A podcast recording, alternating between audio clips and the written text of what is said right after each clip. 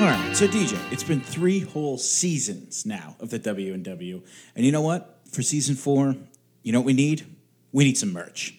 Uh huh. Uh-huh. Yeah. Mm, some T-shirts, some stickers, maybe some etched glasses on the higher end. No, no, no, no, no, no, no, no, no, no, no.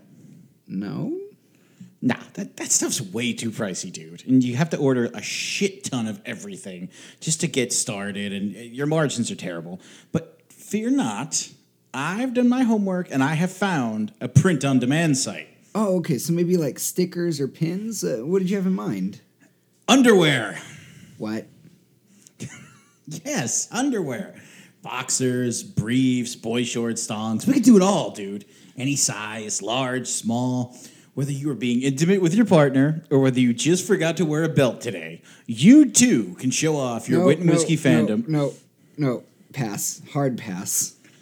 Oh, come on, man. We don't discriminate. All this stuff is for men and for women. We could do any style. Hard pass.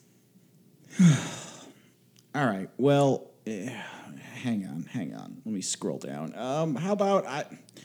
I don't know. Ah, how about urinal targets? You can't be serious. You want our faces to get peed on? Have our likenesses staring at people in the bathroom?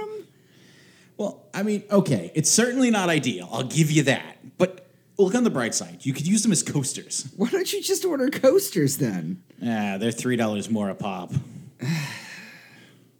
The Wit and Whiskey Cast Season 4 coming soon. And just like there's no H and Wit, there will be no merch either. Uh, well, I mean, we still have that offer for male grooming. No merch!